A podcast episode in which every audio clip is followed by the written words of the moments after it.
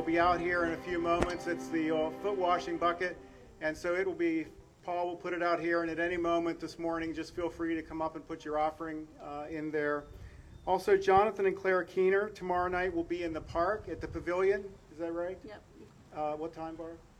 Uh, what time? I think it's six.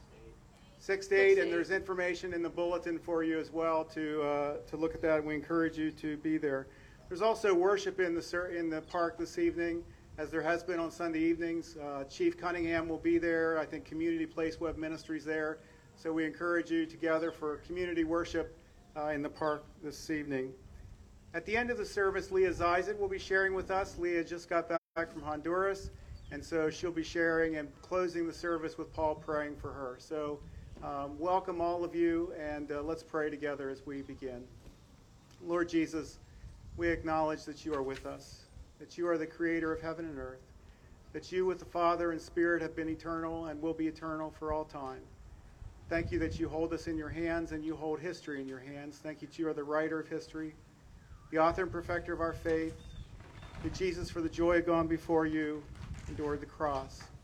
We thank you for your faithfulness and your love, and we commit ourselves to you this morning and pray that your will would be done on earth as in heaven, in our lives, in our congregation, in our community, and in our world. In Jesus' name, amen. Amen. Uh, I was reading some of the Psalms uh, this week, and they're so loaded with wonderful praise verses. So we're going to be reading a fair amount of them this morning. Um, it's just so good to focus on uh, the wonder of the Lord and how great He is. Shout to the Lord, shout for joy to the Lord, all the earth. Worship the Lord with gladness. Come before Him with joyful songs. Know that the Lord is God. It is He who made us, and we are His. We are His people, the sheep of His pasture. Enter His gates with thanksgiving, and His courts with praise. Give thanks to Him and praise his name. For the Lord is good, and his love endures forever. His faithfulness continues through all generations. Give thanks to the Lord, for he is good. His love endures forever. Let Israel say, His love endures forever. Let the house of Aaron say, His love endures forever. Let those who fear the Lord say, His love endures forever. Open for me the gates of righteousness. I will enter and give thanks to the Lord. This is the gate of the Lord through which the righteous may enter. I will give you thanks, for you answered me. You have become my salvation. Give, give thanks, thanks, to the Lord, for, he is good. His, His love, love endures forever. I thought, um, open for me the gates of the righteous. I will enter and give thanks to the Lord. What is the gates of the righteous? And then it says, This is the gate of the Lord through which the righteous may enter. Uh, thankfulness. So let's um, praise the Lord this morning. I will enter his gates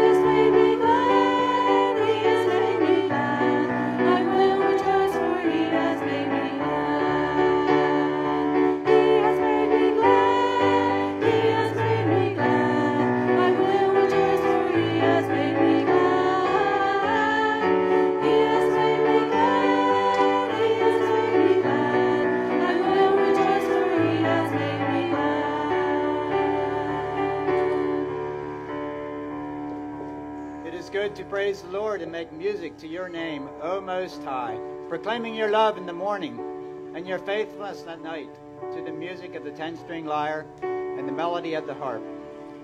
For you make me glad by your deeds, Lord. I sing for joy at what your hands have done. How great are your works, Lord. How profound are your thoughts.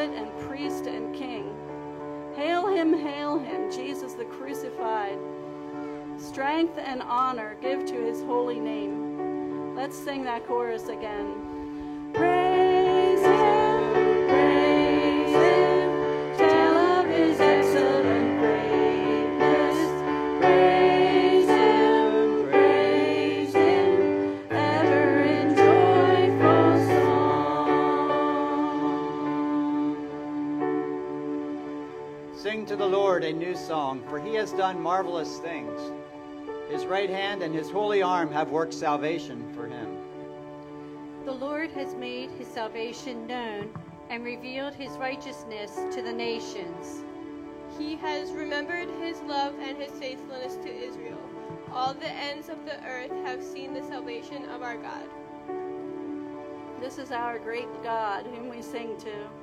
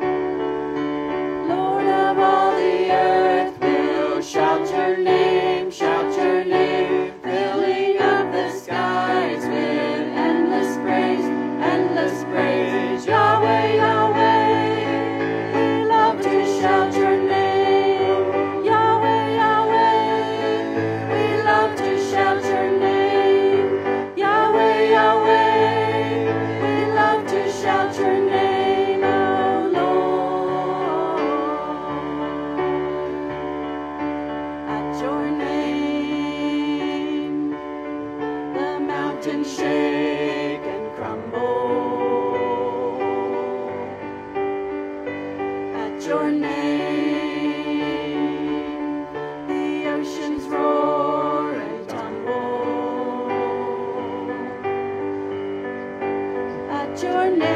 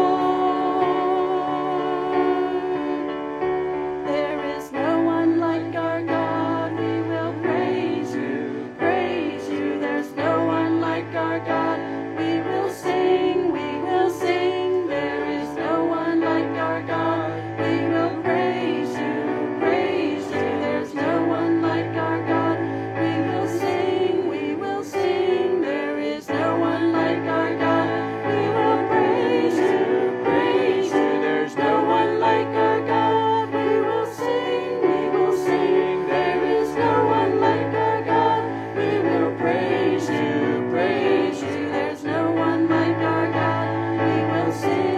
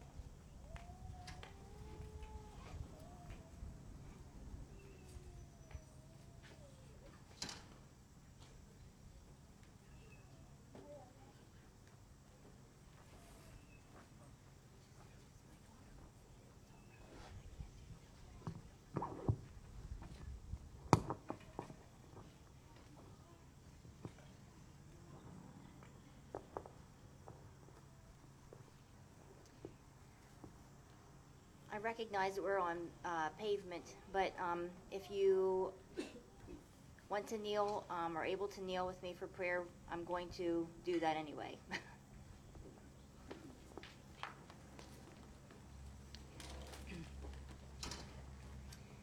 Dear Heavenly Father, we are bowed before you, whether we're actually on our knees or on our knees in our heart, Lord. We recognize that you are the King of Kings, you are the Lord of Lords and we are your people.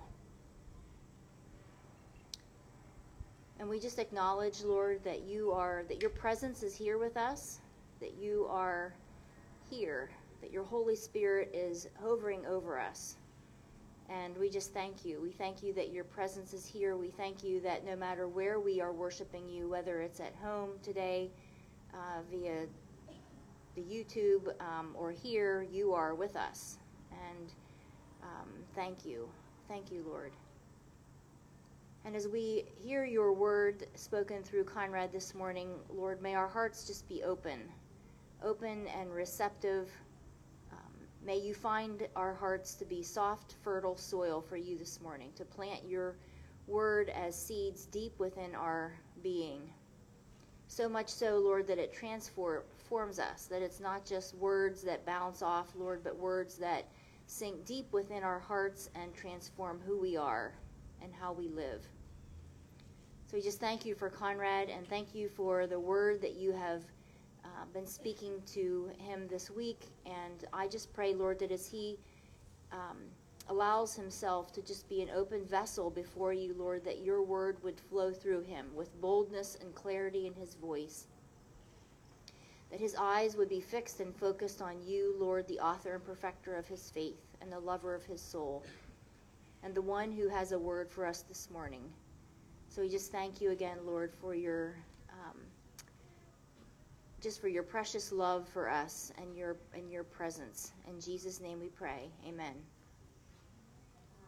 May the words of my mouth and the meditation of my heart be acceptable in thy sight always, Lord, my strength and my redeemer. Amen.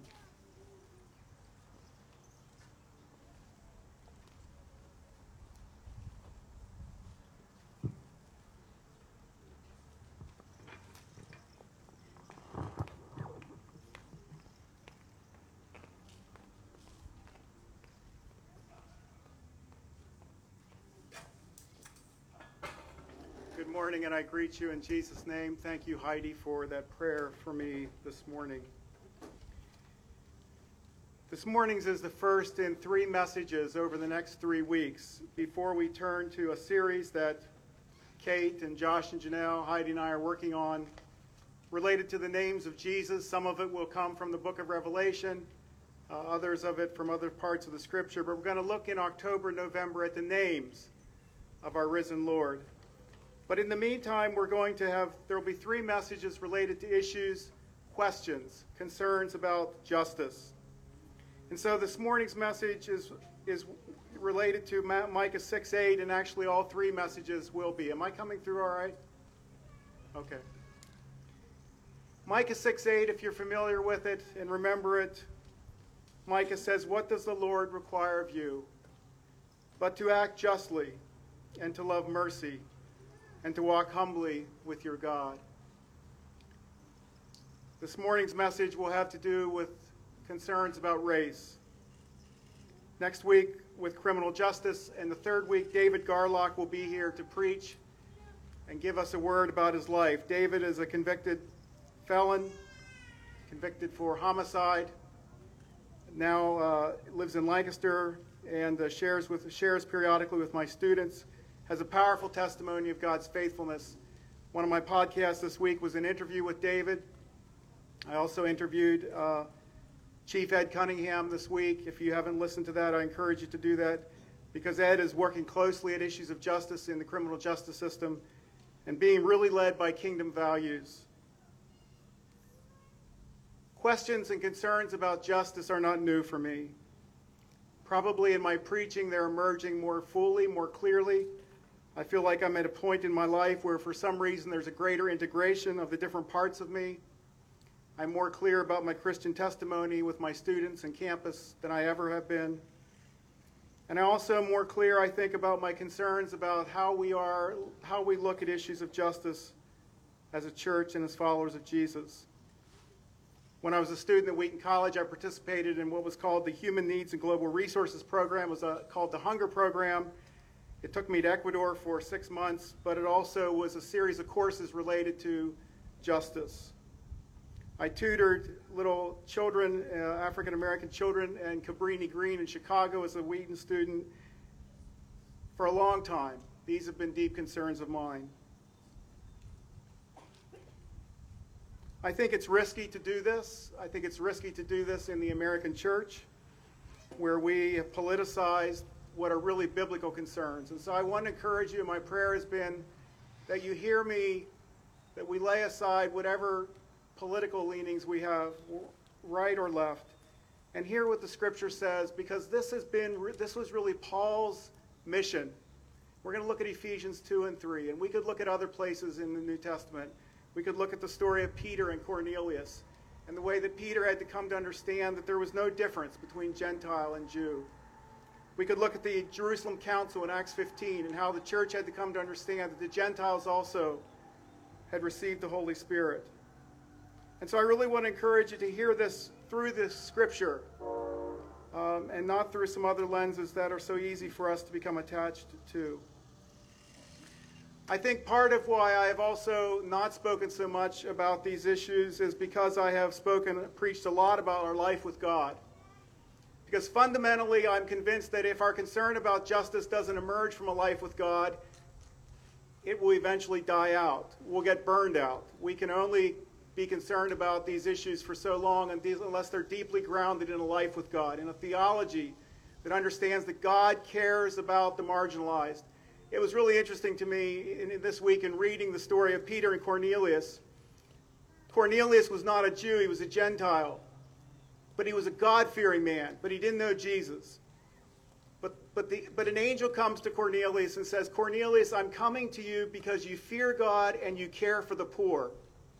I had never seen that before. I'm coming to you, Cornelius. I'm revealing Jesus to you through Peter because you fear God and you care for the poor. And it gets repeated again in that scripture.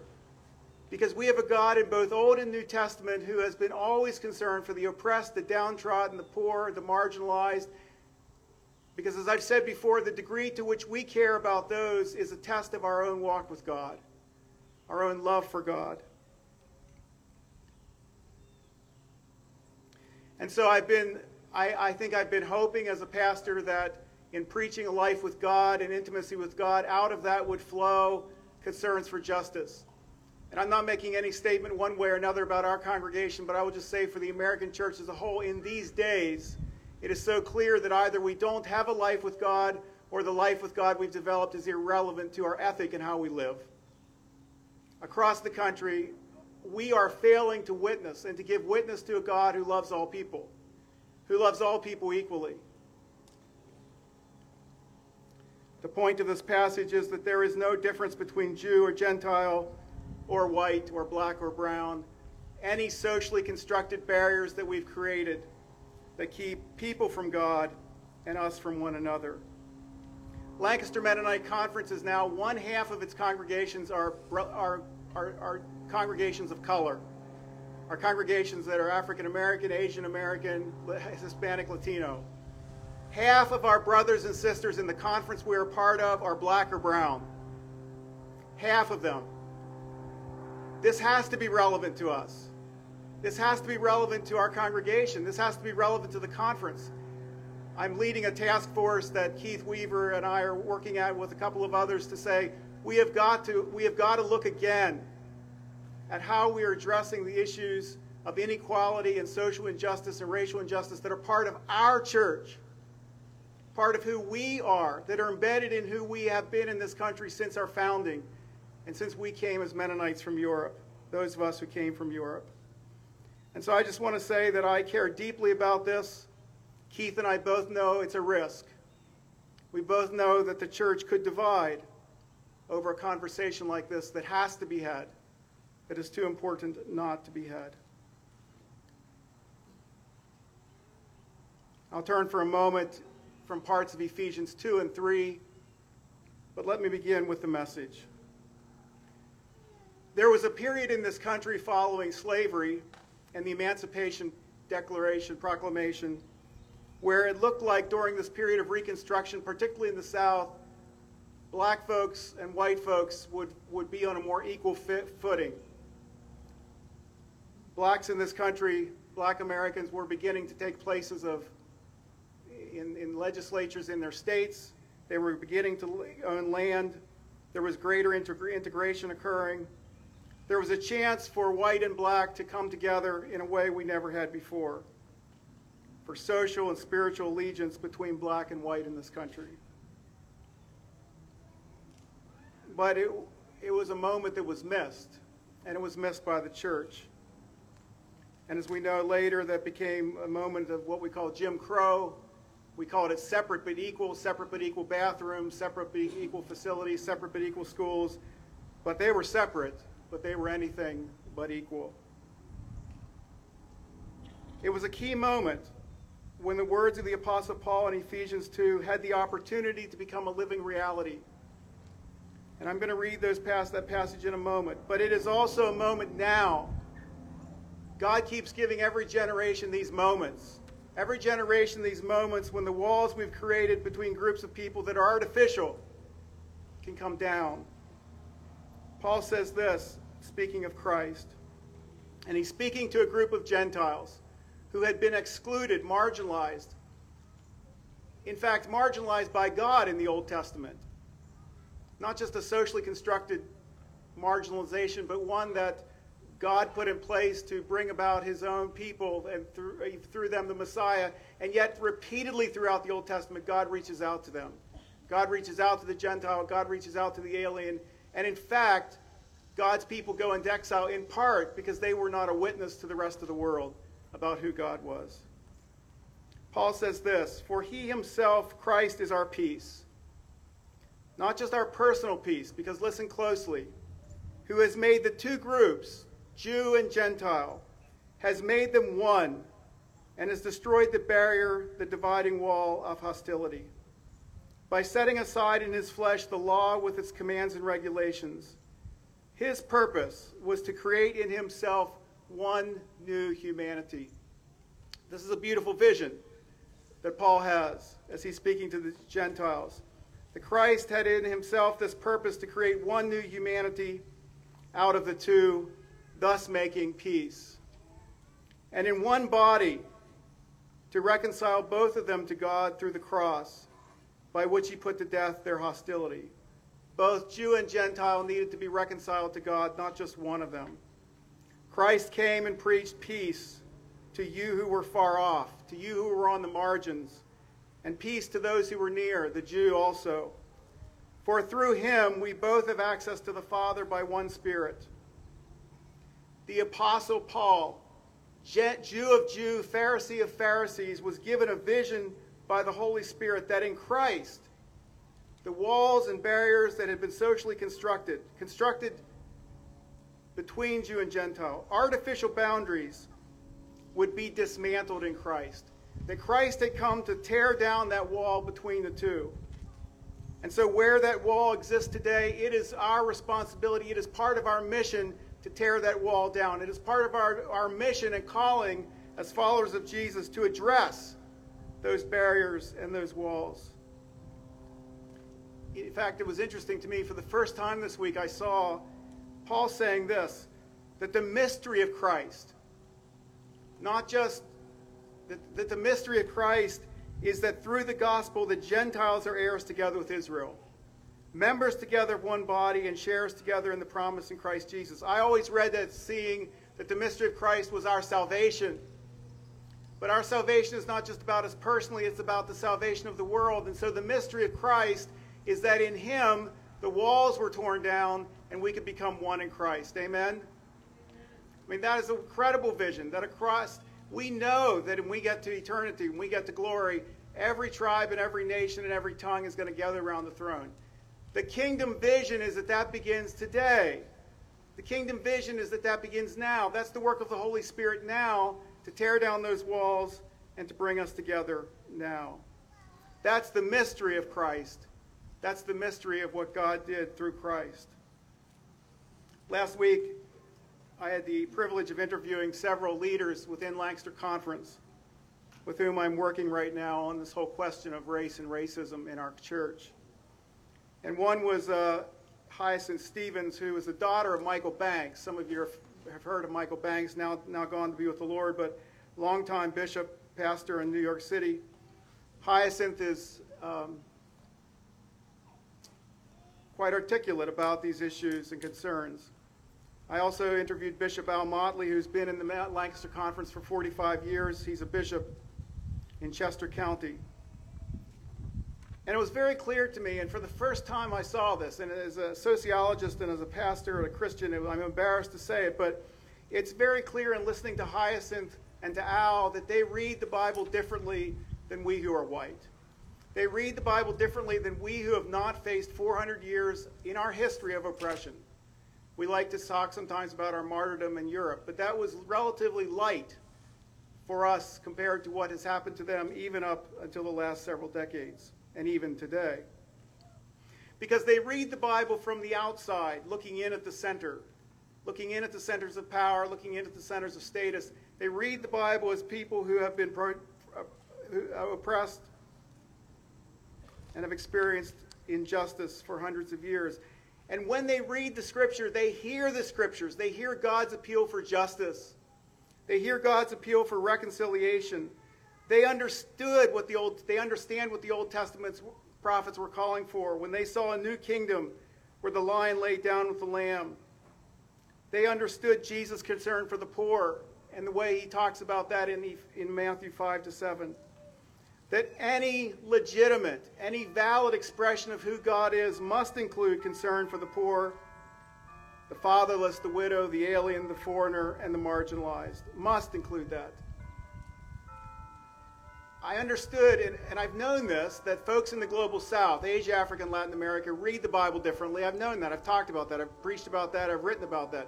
They read the Bible differently because, again, they live in a world that was more like when the scripture was written poverty, injustice, persecution, disease, low life, short life expectancies. I don't know. Do we let the bell go or can you hear me? You can hear me? Uh, this is Martin Luther's great hymn, so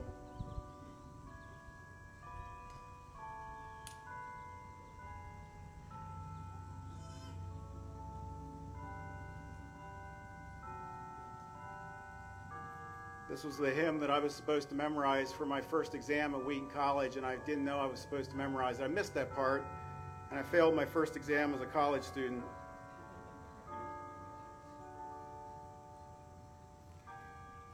Our African American brothers and sisters read the gospel in a way very similar to our brothers and sisters in Asia, Africa, and Latin America.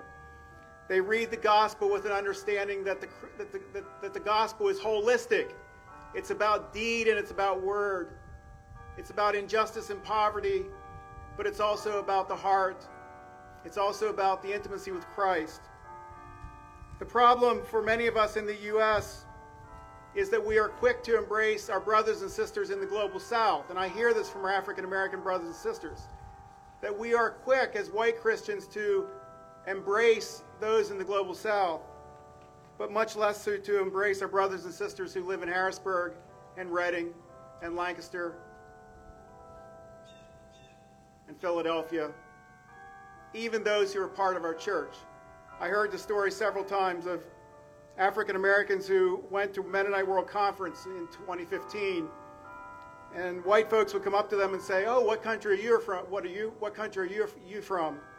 And they would say Harrisburg, and people would walk away from them immediately. That there was something that wasn't quite as exotic as if you come from somewhere else in the world. And that created pain, deep pain for them. Why are we so ready to embrace those in the global south, but not our brothers and sisters of color right next to us? I think there are several reasons. One, we've always seen the, the global south, or within the last hundred years in the missionary movement, as being kind of an exotic place. The people that take the risks to move to Kenya, we give higher regard to than those who move to Philadelphia, or to Reading, or to Harrisburg. Second, I think there's been some concern among white Christians that our African American brothers and sisters politically lean more left than right.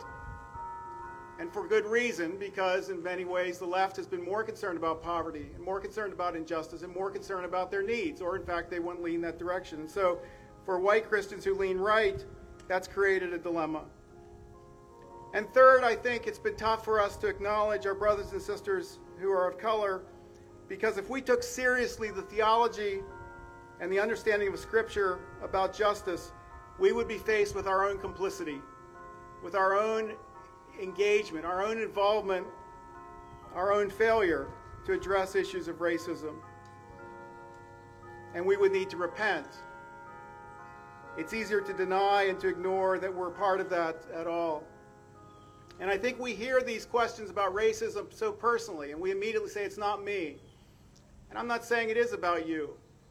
But we know that structured into our country's history 400 years ago was this dilemma. Because on the one hand, we said all people are created equal.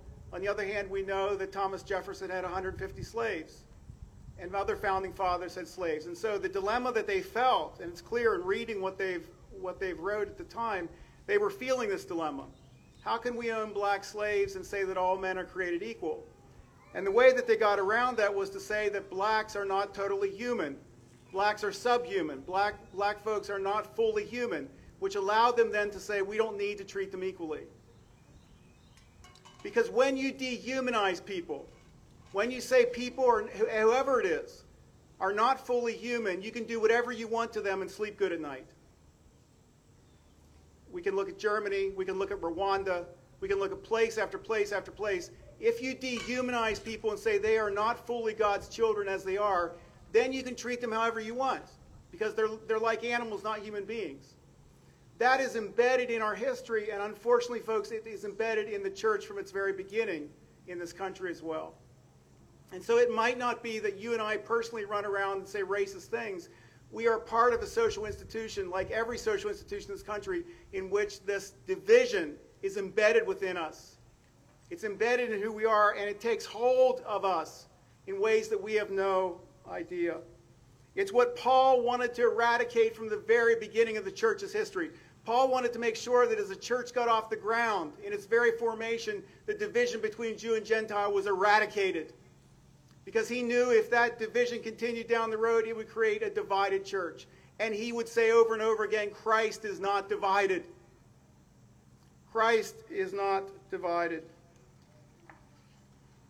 Paul, the Apostle Paul, was one who was called out of the safe and secure Jewish center of power and status where he had been trained, where he had been positioned for leadership, and God called him to leave that and move to the margins in order to bring the good news of freedom to the Gentiles, that they were one in Christ with their Jewish brothers and sisters, that Jesus had raised them to an equal position with the Jews. And Paul says the mystery of Christ, as I noted, is not salvation of my personal sins as much as it is that. But it's in this passage, it is the mystery of Christ that brought Jew and Gentile together. That in God's kingdom, there are no folks on the margins. In God's kingdom, we are one in Christ Jesus. And if that's going to be the way it's going to be in glory, then our responsibility as brothers and sisters is to work at that now. Is to work at the kingdom realities now and not to just wait. Because how in the world do we expect to show up in the kingdom if we've not been living like the kingdom now?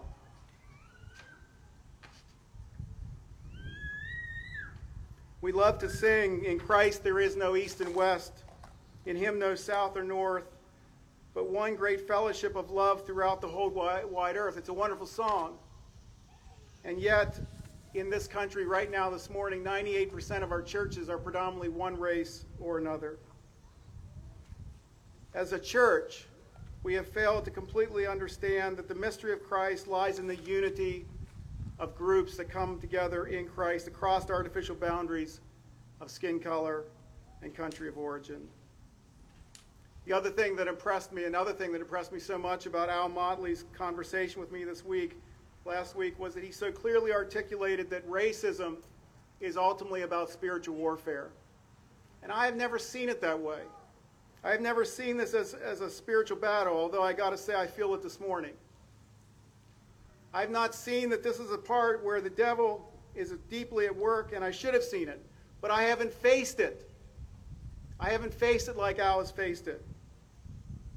I suspect if you and I had faced generations of beatings that we heard from our grandfathers and great grandfathers, great grandmothers and grandmothers, of lynchings, of discrimination, of police brutality, of separation of husbands and wives, of public housing in ghettos when whites got the suburbs after World War II, of unjust incarceration at the hands of white judges, white prosecutors, white juries who said to Anthony Ray Hinton, We know you didn't commit these homicides, but you're going to pay for it because somebody has to, and you're black and we're white. This was 1986 in Montgomery, Alabama. And he was put on death row only to get out 20 years later.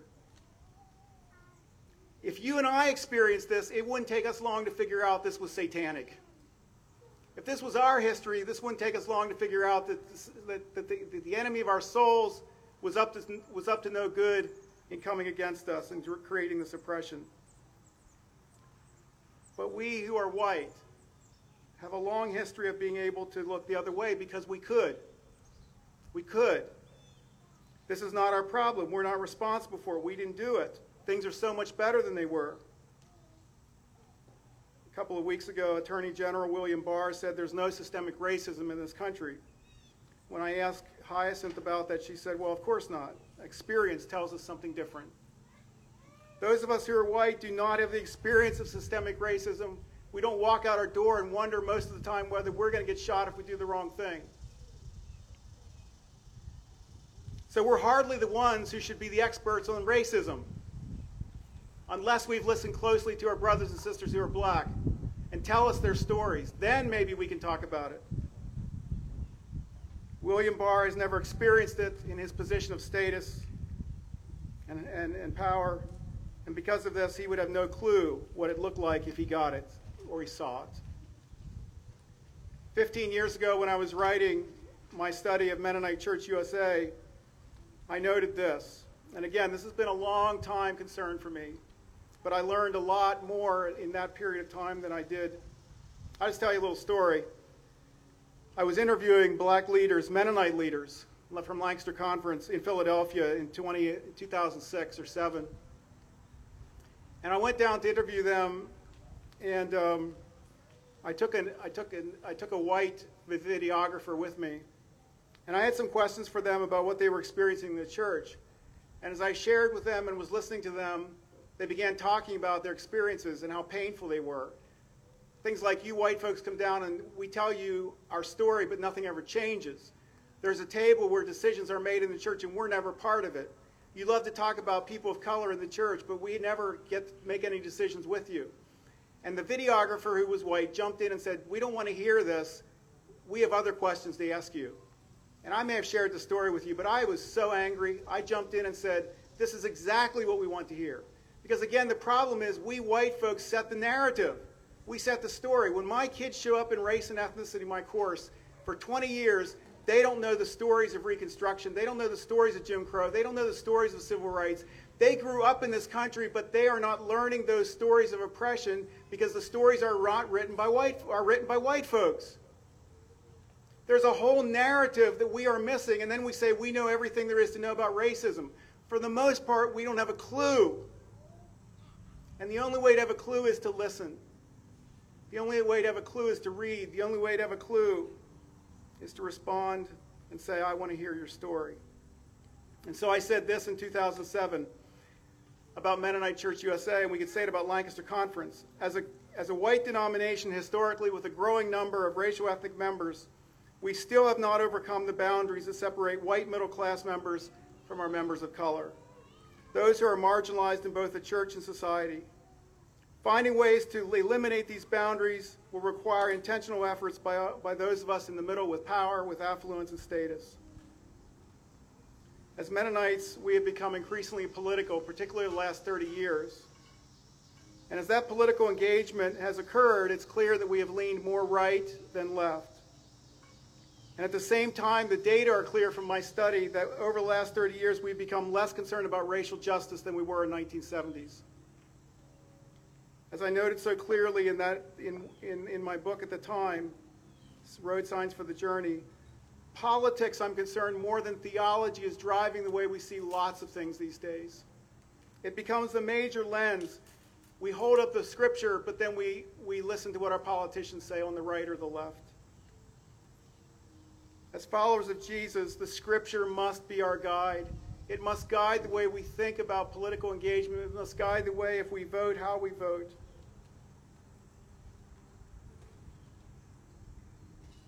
I'm not sure how we'll answer Jesus. I've long said that I think the first question he's going to ask us when we get to glory is, How did you do with my mission? And I'm not sure how we'll answer if, the, if our response here on earth had nothing to do with how we cared for the poor, how we cared for those who are marginalized, how we cared for black and brown folks, how we cared for the immigrants, legal or illegal. As a white church, right now in this moment, and Keith and I keep talking about this. This is a critical moment when so much is being changed and dismantled. We have a critical opportunity to move toward our black brothers and sisters and their congregations and to address these issues together. It was again clear to me that in listening to Hyacinth and, and Bishop Al, that their views of the gospel are so much different than those of us who are white.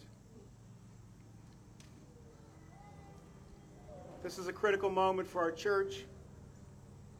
And I can't believe that, help but believe that God isn't somehow dismantling the world around us because things are just not right in the kingdom.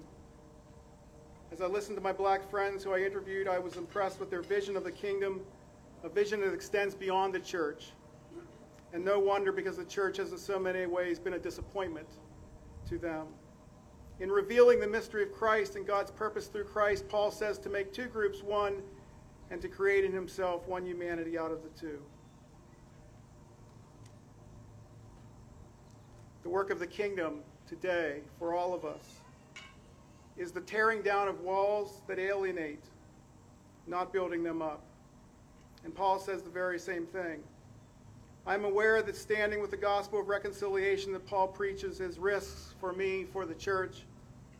Addressing racism could well divide the church. But if that division contributes to the dismantling that must occur if racism is to be overcome, and that demonic spirit that created it and sustains it exercised from the church, I would rather stand before God at the end of my, at the end of my time and be known by Him as one who proclaimed the mystery of Christ than one who did not. I would rather stand now then with my brothers and sisters of color, whose gospel I find so much more consistent with that of Christ than I often do the rest of the church at large.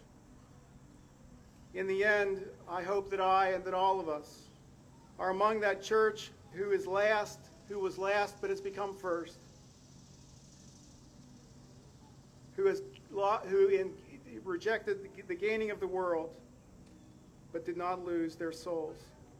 The question for all of us in this kind of time is what do we do? And I think there are several things we can do. One is we can listen.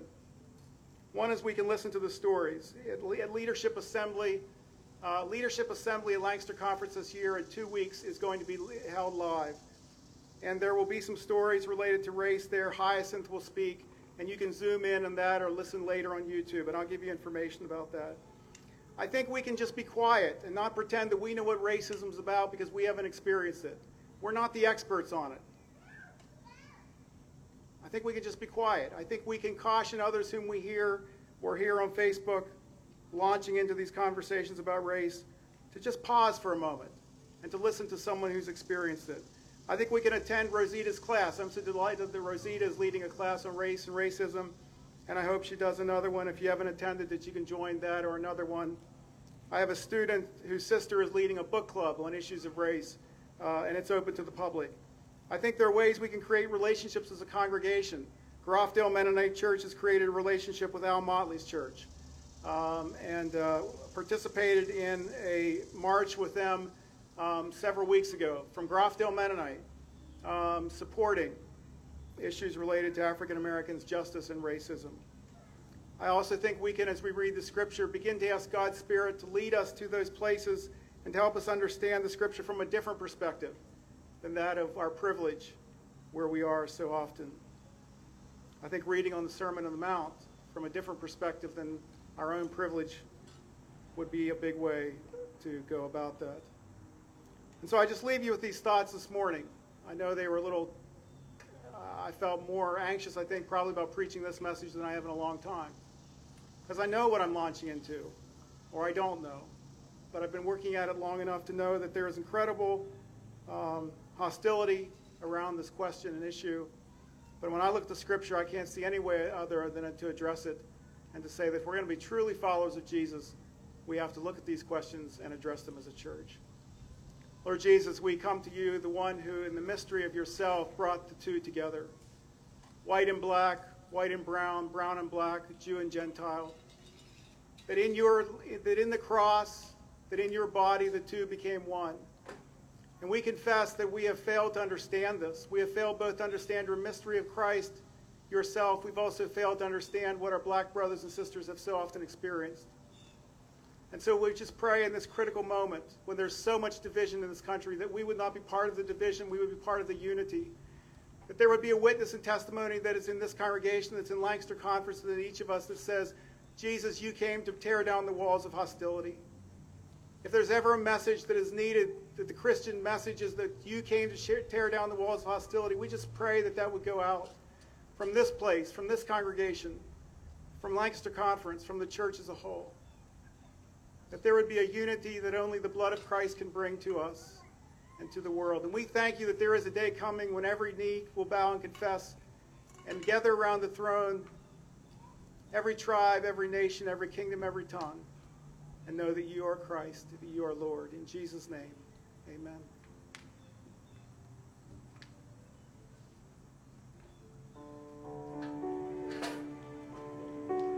This is an old, old song. Um, there's nothing like singing scripture. He's shown me.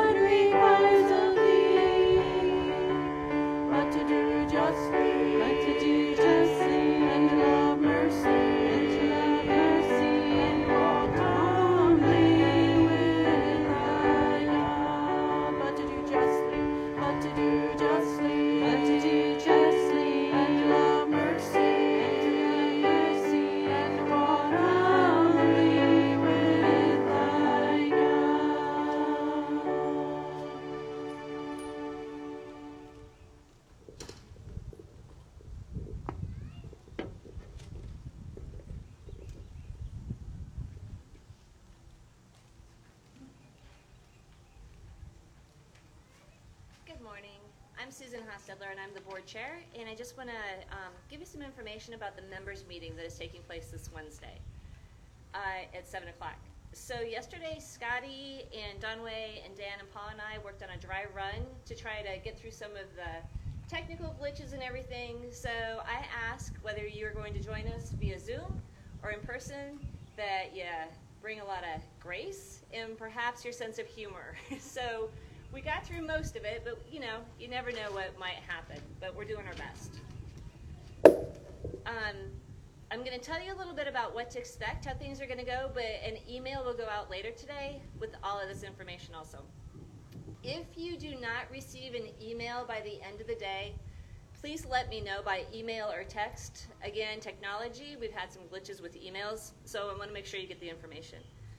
So for if you will be meeting in person, we'll be meeting here at the church at 7 p.m.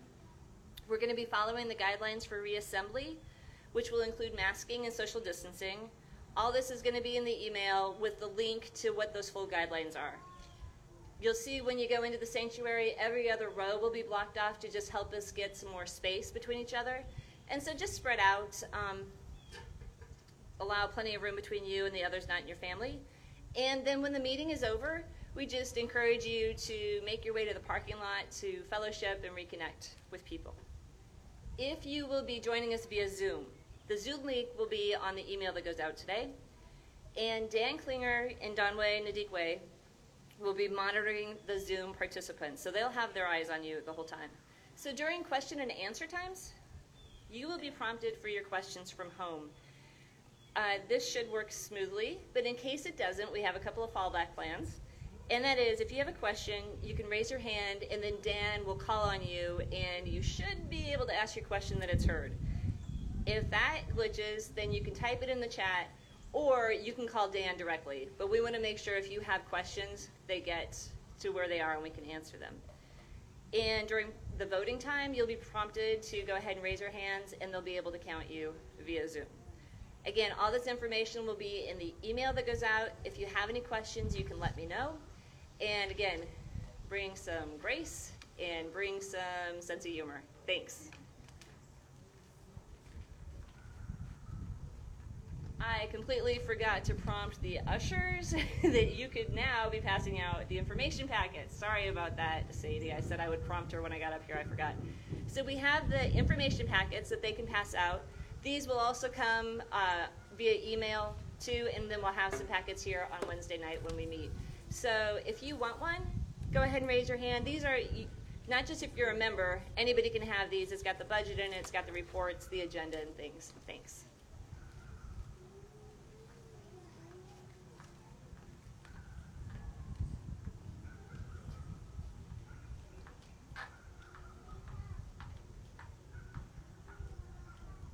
Hello.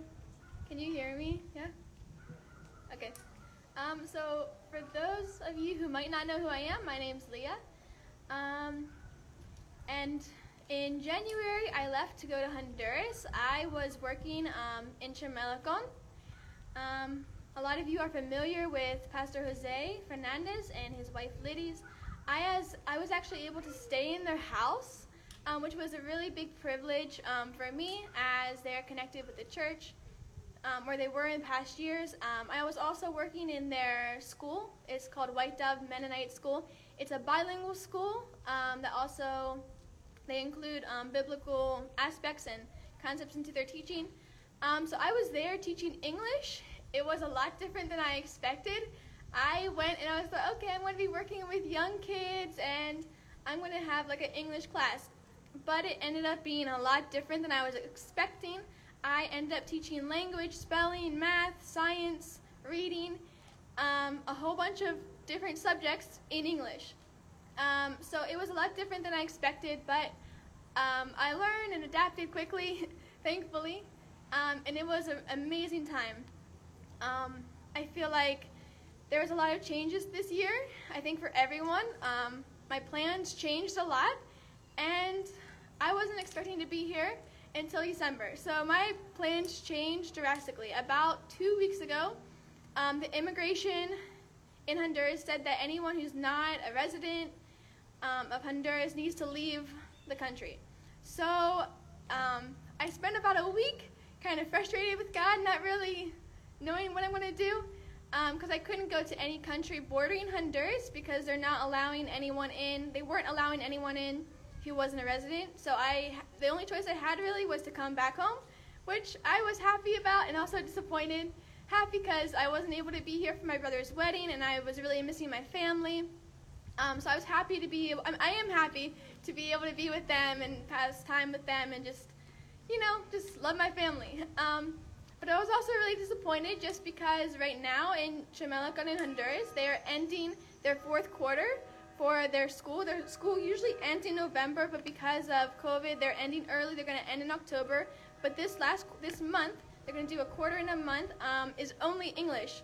So just as I leave, all their English classes are coming back together, and they're doing more um, English classes in first to fifth grade. So I kind of felt like a little guilty, like I'm sorry I'm leaving during this time that you need me the most. Um, but I am so thankful for to all of you for the opportunity you've given me as a church. Um, I was able to raise my support before I left in three months, and that was absolutely amazing. I feel so blessed by you guys. I also want to thank you all so much for responding to my newsletters. That just made me feel so like loved and I don't know, really supported during this time because it was a really hard seven months, um, just with all the changes, being in a new culture. Well, it was kind of new, kind of not new because I was in it last year, but Honduras in itself was a new culture, a new family. Um, even though I really did love getting to know the family, it was a huge blessing to get to know them in a in a more in a deeper way, more than just oh wait, I know who you are, I know your family, I know what you do. But it was such a blessing to be part of the family and to actually live with them um, as a pastor's daughter. um, so that was a really great experience. Um, and yeah, I just want to thank you guys. I felt so supported during my time away. It was amazing um, just to hear from you, just to hear that you're praying for me. Because I felt like during the hardest times, I got most of the support, most of the messages just saying, hey, we're praying for you. We know it's hard, but you can do it. And I was just like, oh, thank you so much, guys. Um, looking forward, um, this I'm taking September basically to try to figure out what I'm going to do next. There's a lot of possibilities. I feel like I could go back to Honduras. Right now, Honduras, their borders are open, so I could possibly go back, but there would be a lot of complications, a lot of changes, a lot of government um, processes, processes I would have to go through to get back, and I would only spend a month teaching there and then a month not teaching because I would have October teaching, November not teaching, and then in December I would probably go back to Costa Rica. So that would be one option. Um, I'm also looking into other options. On Tuesday, um, VitaNet, which is based in Costa Rica, they're having a meeting, um, a little bit about me, um, about what we're going to do with me. Um, I could possibly go back to Costa Rica for the rest of the year and get ready for my plans next year.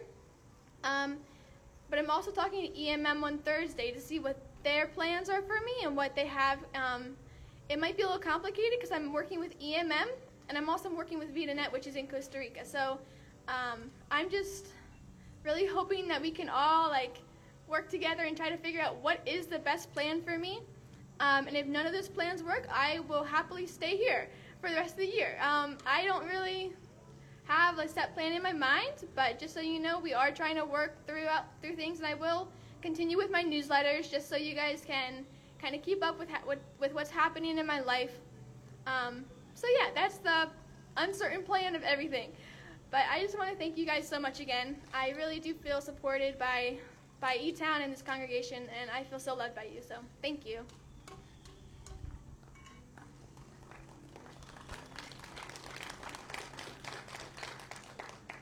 Thank you so much, Leah, for sharing with us and giving us an update. I've seen a lot of growth in you the last couple years.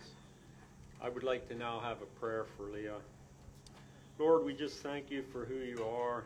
You're everything. You're our teacher, king, shepherd, gardener. You're our foundation, our cornerstone, our plumb line. You're creator of the whole universe. We bring Leah before you this morning. We thank you for her willingness to serve you and for her passion for those in need. There has been a lot of challenges in her life recently, with a VitaNet director passing away and Leah having to end her term early. I'm sure she has a lot of questions. I would like to acknowledge Psalms 139, 5, and 17 over her for Leah. The Lord goes before Leah. The Lord follows Leah. The Lord places his hands of blessing on Leah. In verse 17, how precious are your thoughts about Leah. Lord, you have a special plan and purpose for Leah. We just pray that you would reveal that to her. You pray, we pray that she may experience your love in a deeper way, that you would give her a greater passion for those that are hurting. And we pray that this season in her life might not be a stumbling block, but a stepping stone into something greater for the future. We just thank you for what you are going to do in her life. Now I will have a closing prayer. Lord, we just thank you for the freedom to worship here this morning. Help us not to take that for granted. We are so blessed to be able to do that. And we just pray that today is a day we can get together and worship you and get rejuvenated for the coming week. That's what the Sabbath is for. And we pray we would all mirror you. There are so many people out there without hope during this season. And we pray that you would give us that extra vision to see those needs and to see those people that are hurting. And we thank you for what you are going to do in our lives this week. In your precious name, amen. Leo, uh, you're dismissed. Leah will be around here if you want to talk to her, and I'd encourage you to encourage someone else.